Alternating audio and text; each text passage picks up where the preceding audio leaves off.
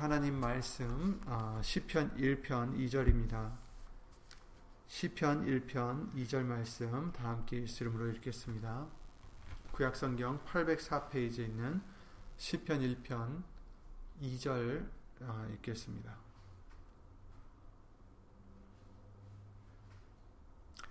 오직 여호와의 율법을 즐거워하여 그 율법을 주야로 묵상하는 자로다.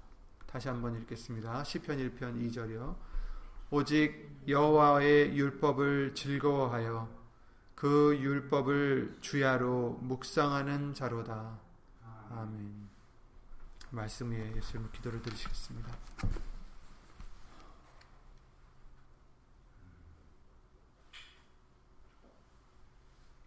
모든 것을 지으시고 모든 것을 주관하시는 예수의 이름으로 신 전지전능하신 하나님 모든 것을 말씀으로 지으셨음에 이제 우리도 그 말씀을 사모하고 말씀을 부여잡고 말씀만 의지하여 소망 가운데서 항상 걸어갈 수 있는 우리가 될 수 있도록 예수 이름으로 도와주시옵소서. 저희들의 죄를 예수님으로 용서해 주시고 이 시간도 예수님 말씀을 주실 때에 오직 예수님 성령님께서 사람의 말이 아니라 오직 성령님의 말씀, 하나님의 말씀만 이 시간 우리 심령 속에 예수 이름으로 새겨질 수 있도록 도와주시옵고 여기 우리뿐 아니라 함께하지 못한 믿음의 심령들과 또 인터넷을 통해서 동일한 마음으로 예수 이름으로 예배를 드리는 심령들 위에도 오늘 주신 말씀의 은혜와 깨달음과 능력으로 예수 이름으로 함께하여 주시옵소서. 주 예수 그리스도 이름으로 감사드리며 간절히 기도를 드립니다. 아멘.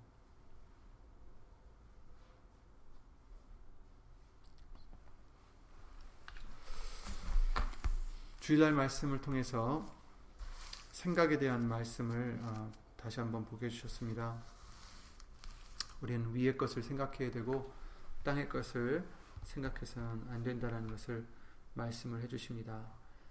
어, 오늘 이 시편 1편 잘 아시는 이 말씀을 통해서 복, 복, 누가 어떤 자가 복 있는 자가 이제 알려주시는데 잘 아시는 말씀이죠. 복 있는 사람은 악인의 꾀를 쫓지 아니하며 죄인의 길에 서지 아니하고 아니하며 오만한 자의 자리에 앉지 아니하고 이렇게 하지 말아야 될 것에 대해서 안, 안 하는 것에 대해서 이제 얘기를 해주셨어요. 악인, 악인의 꾀를 쫓지 않는 사람이 복이 있다.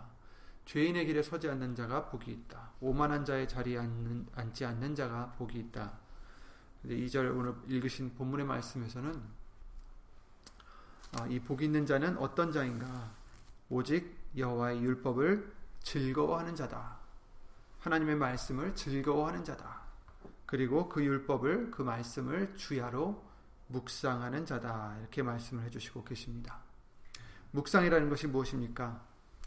어, 그냥 읽을 뿐 아니라 마음속에서 어, 깊이 생각을 하는 것을 뜻하죠. 그렇습니다.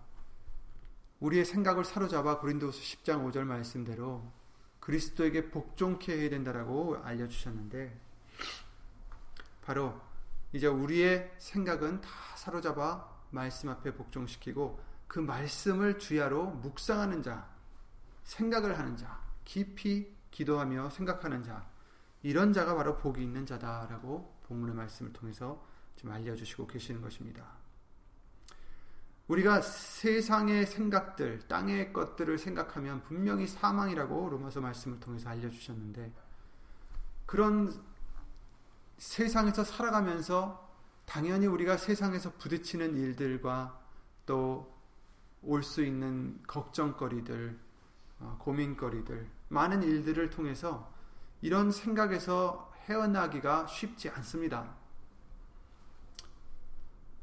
그런 것들을 버리기가 쉽지 않고 복종케 하기가 쉽지 않습니다. 오히려 그것들로 인해서 내가 끌려다니고 괴로워하고 어, 그러는 우리를 가끔 볼 수가 있는데 오늘 본문의 말씀을 통해서 복 있는 자에 대해서 말씀하시면서 바로 복 있는 자는 말씀을 주야로 묵상하는 자다. 그렇습니다. 이 세상의 생각들을 버리고 이 세상의 생각들을 아, 복종시키며 이길 수 있는 방법은 바로 그 말씀을 주야로 묵상하는 것입니다. 생각을 하는 것입니다. 깊이 기도를 드리며 생각하는 것입니다. 예수님 말씀이 우리 속에 들어오면서 그 말씀을 우리가 믿을 때에 그 말씀이 우리에게 있었던 걱정거리들, 우리에게 있었던 쓸데없는 생각들, 이 세상의 생각들, 땅의 것들, 이런 것들을 다 예수 이름으로 물리쳐 주시는 줄 믿습니다. 그래서 말씀을 항상 우리가 읽, 읽을 뿐 아니라 그 말씀을 계속해서 주야로 밤이나 낮이나 낮이나 밤이나 계속해서 묵상하는 자 바로 이런 자가 아, 복이 있는 자들이다라는 것을 말씀을 해주시고 계십니다. 주일날 말씀을 통해서 재앙을 받는 사람들, 복이 없고 재앙 받는 사람들은 어떤 자들인가? 바로 예레미야 6장 19절 말씀을 통해서 다른 사람이 아니라 하나님의 말씀을 버린 자들이 바로 이런 재앙을 받는 자들이라는 것입니다. 복 있는 자는 하나님의 법을 하나님의 말씀을 주야로 묵상하는 자. 반대로 재앙을 받는 자들은 하나님의 말씀을 버린 자들. 이렇게 구분을 해 주시고 계시는 것입니다. 땅이여 들으라 내가 이 백성에게 재앙을 내리리니 이것이 그들의 생각의 결과라 그들이 내 말을 듣지 아니하며 내 법을 버렸음이니라 이렇게 말씀하셨어요. 생각의 결과 어떤 생각을 하고 있는지 하나님의 말씀을 버릴 때는 재앙이 올 수밖에 없다라는 것입니다. 하나님의 말씀을 사모하고 묵상할 때는 바로 그가 복이 있는 자라는 것을 말씀해 주시고 계십니다. 하나님께서 우리에게 재앙을 내리시길 원하시겠습니까? 그렇지 않죠. 분명히 하나님께서 우리에게 향하신 하나님의 생각은 생명과 평안이라고 예레미야 29장 11절 말씀을 통해서 알려 주셨습니다. 너희를 향한 나의 생각은 내가 안하니 재앙이 아니라 곧 평안이요 너희 장래에 소망을 주려 하는 생각이라 이렇게 말씀해 주셨어요. 그런데 왜 재앙이 내린다고 하십니까? 내 법을 버렸을 때, 말씀을 버릴 때 우리의 생각의 결과다 이렇게 말씀해 주시고 계십니다. 내 생각으로 육신의 생각으로 말씀을 찾지 못하고 육신의 생각으로 사로잡혀서 말씀을 듣지 않고 그 말씀을 버린다면 재앙이 있을 수밖에 없다는 말씀입니다. 우리가 잘 아는 가롯 유다가 그랬죠. 유다는 자기가 3년 동안이나 따라다녔던 예수님을 팔려는 생각에 사로잡혔습니다. 요한복음 13장 2절에 마귀가 벌써 시몬의 아들 가롯 유다의 마음에 예수를 팔려는 생각을 넣었다라고 말씀하셨어요. 그 생각에 사로잡혀서 예수님께서 주시는 기회들을 저버렸어요.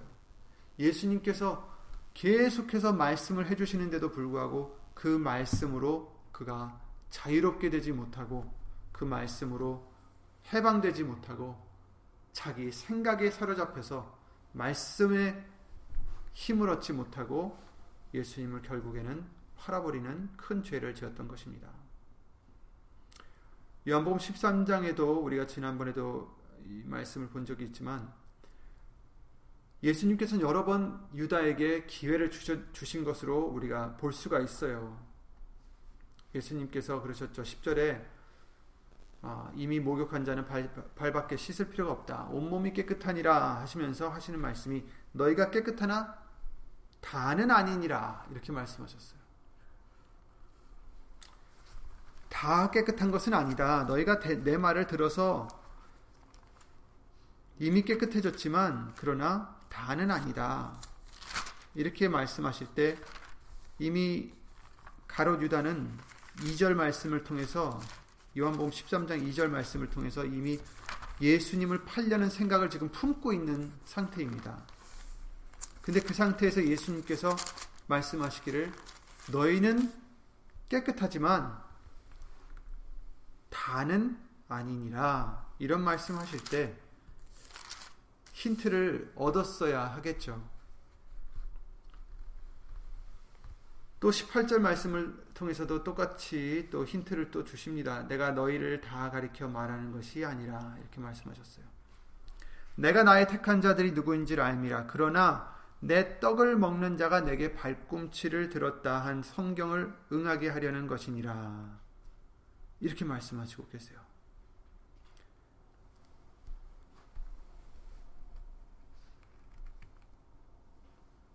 내 떡을 먹는 자가 내게 발꿈치를 들었다 하는 말씀을 이루려 함이라. 응하게 하려는 것이다. 그러니까 너희가 다 그렇지 않다. 다 내 제자가 아니다. 여기서도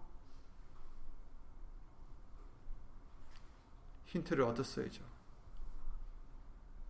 그런데 21절에 이렇게 말씀하십니다. 예수께서 이 말씀을 하시고 심령에 민망하여 증거하여 가라사대 내가 진실로 진실로 너에게 이르노니 너희 중 하나가 나를 팔리라.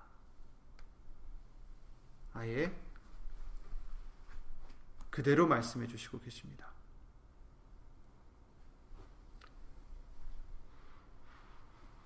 그럼에도 불구하고 유다는 자기가 예수님을 팔려는 생각, 거기에 사로잡혀서 이 그 생각을 버리지 못합니다. 그 계획을 바꾸지 못합니다. 예수님께서 이처럼 세 번이나 지금 이미 얘기해 주셨는데도 그는 자기의 생각을 버리지 않습니다. 예수님의 말씀을 인하여 죄된 생각을 버리고 해방을 받지 못하고 오히려 그 생각에 사로잡혀서 예수님의 말씀들을 버리는 것입니다.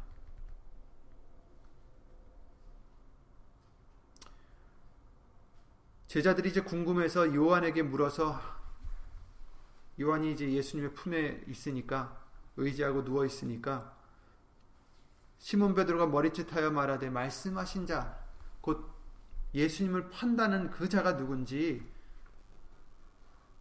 알아봐라 이렇게 힌트를 주죠. 그래서 요한이 이제 물어봅니다. 누구이오니까? 26절 말씀을 보면 예수께서 대답하시되 내가 한 조각을 찍어다가 주는 자가 그니라 하시고 곧 한 조각을 찍으셔다가 가로 시몬의 아들 유다를 주시니 조각을 받은 후 사단이 그 속에 들어간지라 이에 예수께서 유다에게 이르시되 네 하는 일을 속히 하라 하시니 이렇게 말씀해 주시고 계세요. 13절 2절에는 마귀가 시몬 유다에게 생각을 넣었다는 말씀이 있어요. 예수를 팔려는 생각을 넣었다. 근데 예수님께서 지금 네 번이나 기회를 주셨습니다. 그런데도 불구하고 끝까지 예수님의 말씀을 붙잡지 못하고 자기 생각에 팔려서 결국은 사단이 그 속에 들어가게 되는 이런 어, 안타까운 일이 생겼습니다.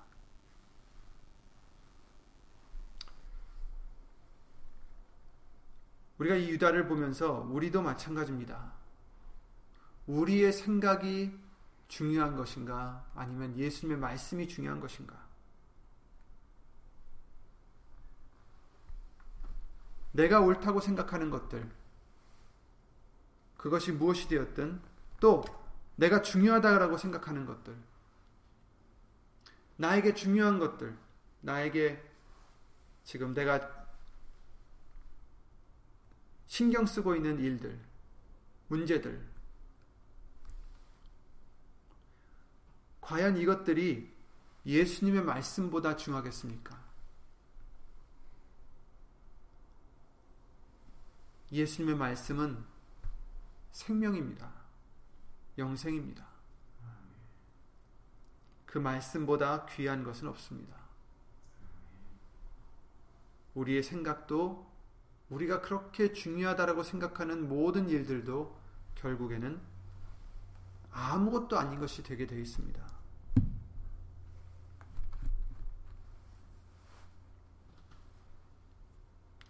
말씀을 들려주실 때 우리는 유다 같이 그것을 저버리는 우리가 되서는 안 되겠습니다. 생각을 사로잡아 그리스도에게 복종시켜야 되겠습니다. 말씀 앞에 복종시켜야 되겠습니다. 베드로도 같은 상황이었지만 그러나 그 말씀이 예수님의 말씀이 그를 살렸습니다. 세 번이나 예수님을 부인했지만 예수님께서 다가오기 전에 세 번 자기를 부인하실 것이라는 말씀을 기억하고 생각하고 울었다라고 회개했다라고 말씀해 주시고 있어요. 마가복음 14장 72절과 마태복음 26장 75절입니다. 이에 베드로가 예수님 예수의 말씀에 다가오기 전에 네가 세 번 나를 부인하리라 하심이 생각나서 밖에 나가서 심히 통곡하니라.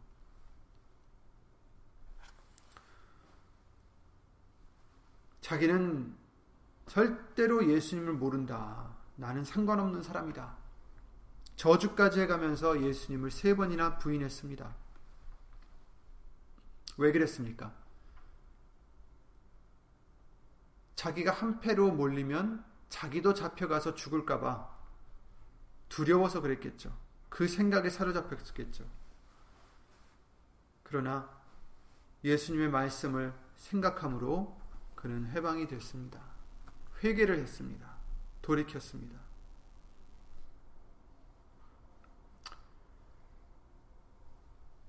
마귀가 우리에게 어떤 생각을 넣어서 진리의 말씀을 팔아버리게 할지 우리는 알 수 없습니다. 그래서 우린 그 어떤 생각들에도 사로잡히지 말고 오직 모든 생각을 사로잡아 말씀 앞에 복종시켜야 되는 것입니다. 말씀을 기억하시고 생각하고 묵상하셔서 자유를 얻으셔야 됩니다. 그렇지 않으면 우리가 그 어떤 생각에 사로잡히고 갇히게 되면 아무것도 할 수 없고 내가 원하는 것을 자유롭게 할 수 없게 됩니다. 그래서 우리 사람은 누구에게든 무엇에게든 사로잡히거나 얽매이지 않고 자유롭기를 원하는데 그런데 문제는 죄로 인해서 얽매여 있다는 게 문제입니다. 그리고 마귀는 지금도 어떻게 해서든 우리가 버리지 못하는 그런 소욕들을 인하여 우리를 사로잡아 버리고 그 안에 가두어서 진리를 따라가지 못하도록 회방하고 있습니다. 오직 예수님 말씀만이 우리를 해방시켜 주십니다. 그러므로 예수께서 자기를 믿은 유대인들에게 이르시되 너희가 내 말에 거하면 참 내 제자가 되고 진리를 알지니 진리가 너희를 자유케 하리라. 아멘. 요한복음 8장 31절 32절 말씀입니다. 예수님의 진리의 말씀은 바로 이런 모든 것에서 우리가 사로잡히지 않게 해 주시고 자유하게 해 주시는 권세가 있습니다. 능치 못하심이 없다라고 하셨습니다. 그래서 에스겔서 3장 말씀을 통해서 우리에게 그 진리의 말씀을 마음으로 받고 귀로 들으라 이렇게 말씀하고 계십니다. 그러나 아직도 우리가 예수님을 믿는다 하면서도 마귀가 주는 마귀가 놓는 그 덫들 재물과 두려움과 욕심과 미움과 명예 등 이런 것들에 사로잡혀서 우리의 영의 사람을 가둬버리고 자유함을 얻지 못하게 하는 것에 끌려다니지 않나 항상 경계해야 되겠습니다. 그 중에 하나가 대표적으로 부하고자 하는 마음이 있다라고 합니다. 디모데전서 6장 말씀 잘 아시는 말씀 읽어드리겠습니다. 6절부터 10절 말씀을 보시면 그러나 지족하는 마음이 있으면 경건이 큰 이익이 되느니라. 우리가 세상에 아무것도 가지고 온 것이 없음에 또한 아무것도 가지고 가지 못하리니 우리가 먹을 것과 입을 것이 있은즉 족한 줄로 알 것이니라. 부하려 하는 자들은 시험과 올무와 여러 가지 어리석고 해로운 정욕에 떨어지나니 곧 사람으로 침륜과 멸망에 빠지게 하는 것이라. 돈을 사랑함이 일만하게 뿌리가 되나니 이것을 사모하는 자들이 미혹을 받아 믿음에서 떠나 많은 근심으로써 자기를 찔렀도다. 이렇게 말씀해 주시고 있어요. 돈이 나쁘다는 게 아니라 돈을 사랑하는 것, 부하고자 하는 마음이 나쁘다라는 것입니다. 일만하게 뿌리가 된다. 돈을 사모하는 자들이 미혹을 받는다. 그래서 믿음에서도 떠나는다라는 말씀을 해주시고 계십니다. 많은 근심으로써 자기를 찔렀도다.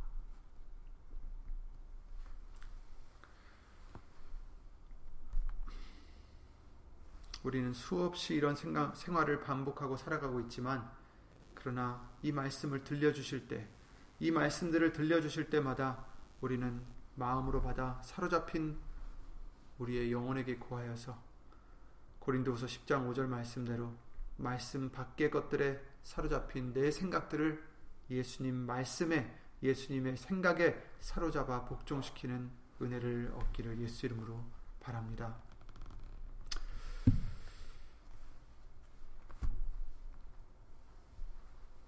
어떤 생각을 하는가? 이스라엘 백성들은 우리가 그들에 대해서 애굽에서 탈출했던 그 사람들을 생각하면 참 그 사람들은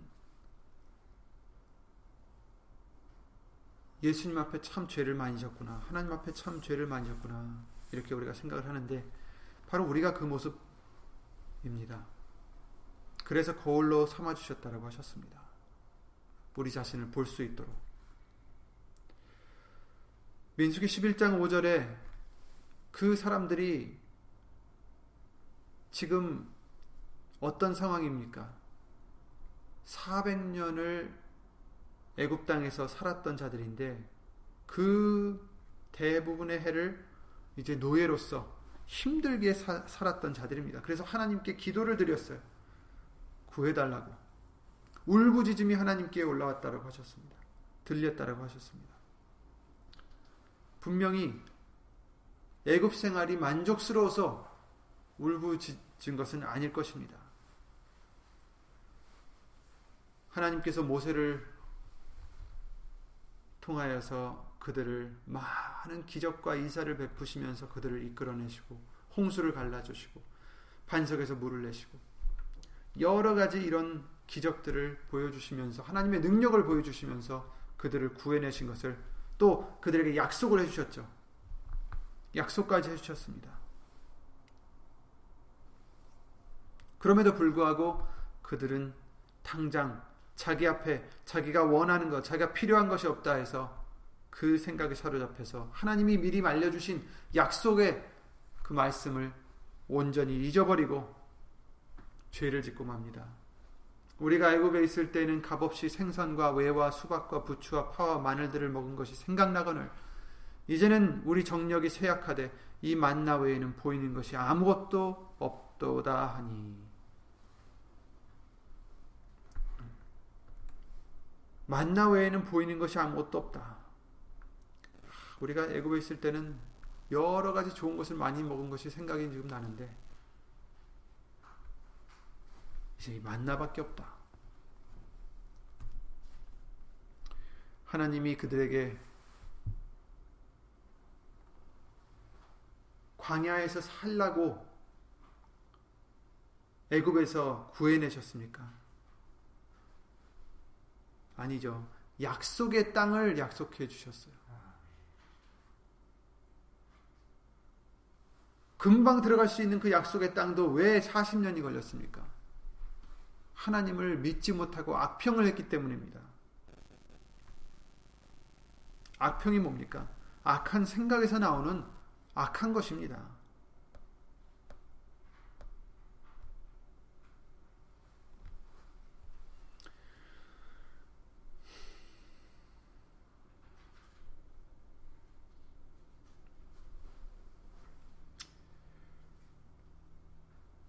민수기 14장이죠. 모세의 보냄을 받고 땅을 탐지하고 돌아와서 그 땅을 악평하여 온 회중으로 모세를 원망케 한 사람 곧 그 땅에 대하여 악평한 자들은 여호와 앞에서 재앙으로 죽었고 그 땅을 탐지하러 갔던 사람들 중에 오직 눈의 아들 여호수아와 여분의 아들 갈렙은 생존하니라 이렇게 말씀을 해 주셨습니다.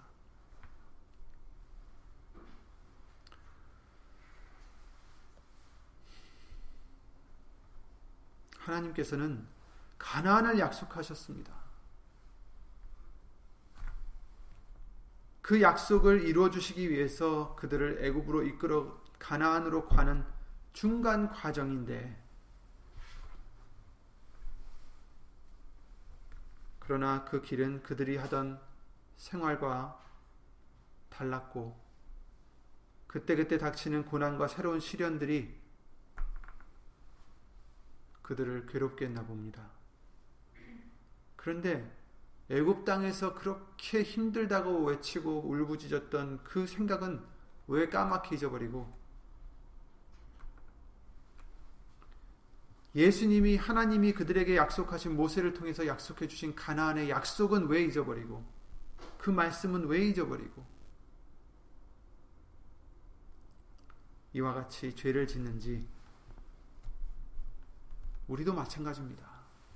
우리에게는 가나안보다 더 귀한 약속이 있습니다.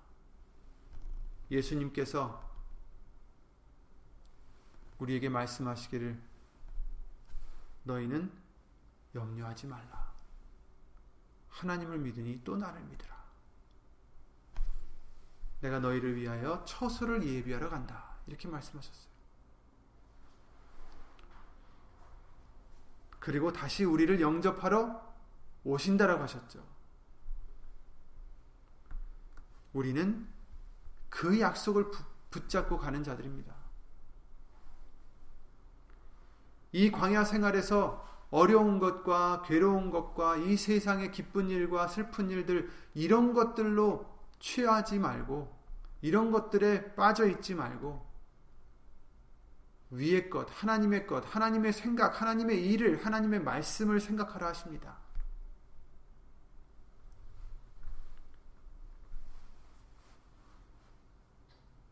그 반대로 사단은 뭐라고 합니까? 당장 보이는 문제들과 우리 소욕에 맞지 않는 부분들을 따지게 하고 아직 보이지는 않는 그 하나님의 약속 가나안 땅은 생각하지 못하게 합니다. 그래서 육신의 생각은 이로 인해서 우리로 죄를 짓게 하고 하나님의 약속을 잊어버리고 말씀과 다른 길로 가게 유혹하는 것입니다. 그 결과는 결국 뭡니까? 사망입니다. 이것이 우리가 육신의 생각을 경계해야 하는 이유입니다.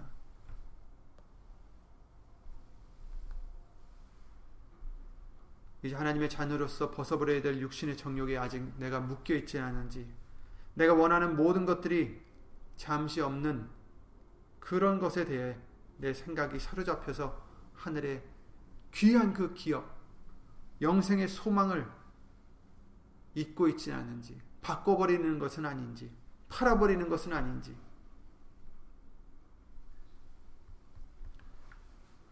에서와 같이 팥죽 한 그릇에 당장 뭐가 없어질 그런 육신의 욕심과 바꿔 먹고자 하는 것이 아닌지, 우린 돌아봐야 됩니다. 이것이 육신의 생각을 다스리지 못할 때 오는 결과입니다.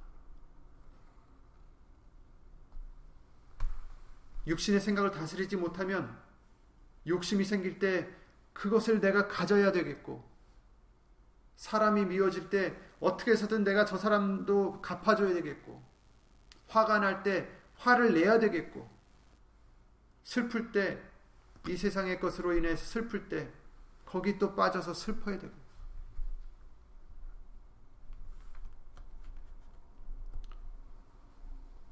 이렇게 되면 죽게 됩니다. 사망입니다. 우리에게는 영생이 있습니다. 영생의 소망이 있습니다. 약속이 하나님의 약속의 말씀이 있습니다. 그러니까 여기서 잠시 모자란 것 때문에 여기서 잠시 내가 가지고 싶은 것 때문에 내가 미워하는 것 때문에 내가 화가 나는 것들 때문에 그 상을 잃어버리는 우리가 돼서는 안 되겠습니다.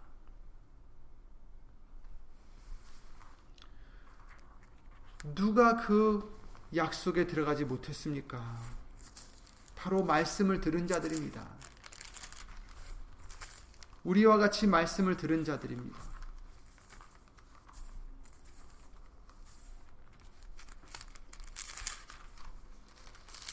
이방인들이 아니라 하나님의 약속을 받았던 자들이고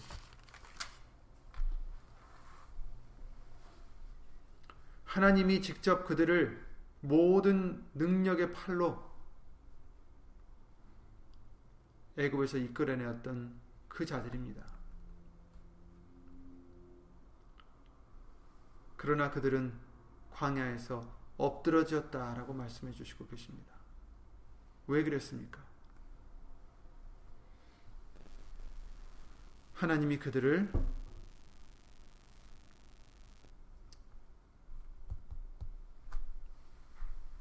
왜 그렇게 놔두셨습니까? 믿지 아니함으로 능히 들어가지 못한 것이라. 뭘 믿지 않았어요? 말씀을 믿지 않았던 거예요. 약속을 믿지 않았던 것입니다.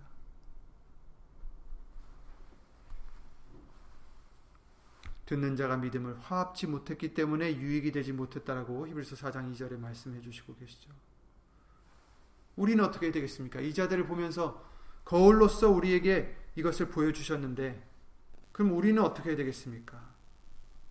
우리는 이 세상의 것들로 이 세상의 생각들로 사로잡혀서 이자들과 같이 믿음을 말씀을 들었는데도 불구하고 믿음을 화합지 않는 자가 아니라 우리는 예수님의 말씀으로 묵상을 하고 예수님의 말씀으로 우리를 무장하여서 그 말씀을 생각하고 그 말씀을 믿음으로 화합하여서 예수님 그 약속만 생각할 수 있는 우리가 되어야 되겠습니다. 예수 이름으로 사로잡아서 복종시켜야 되겠습니다. 에서와 같이 정말 아무것도 아닌 이 세상의 일들 때문에 그 귀한 하나님의 자녀가 되는 권세를 포기해서는 안 되겠습니다.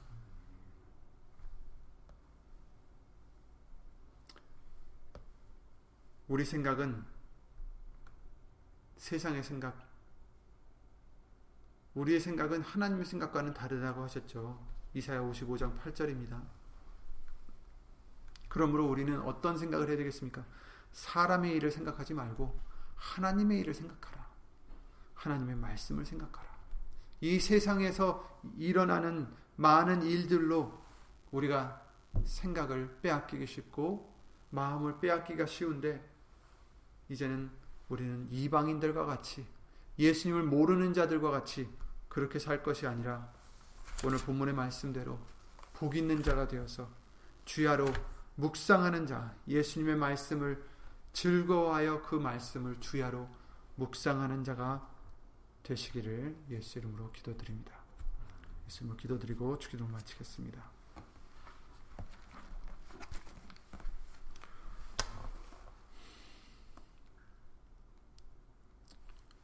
예수님 전지전능하신 하나님.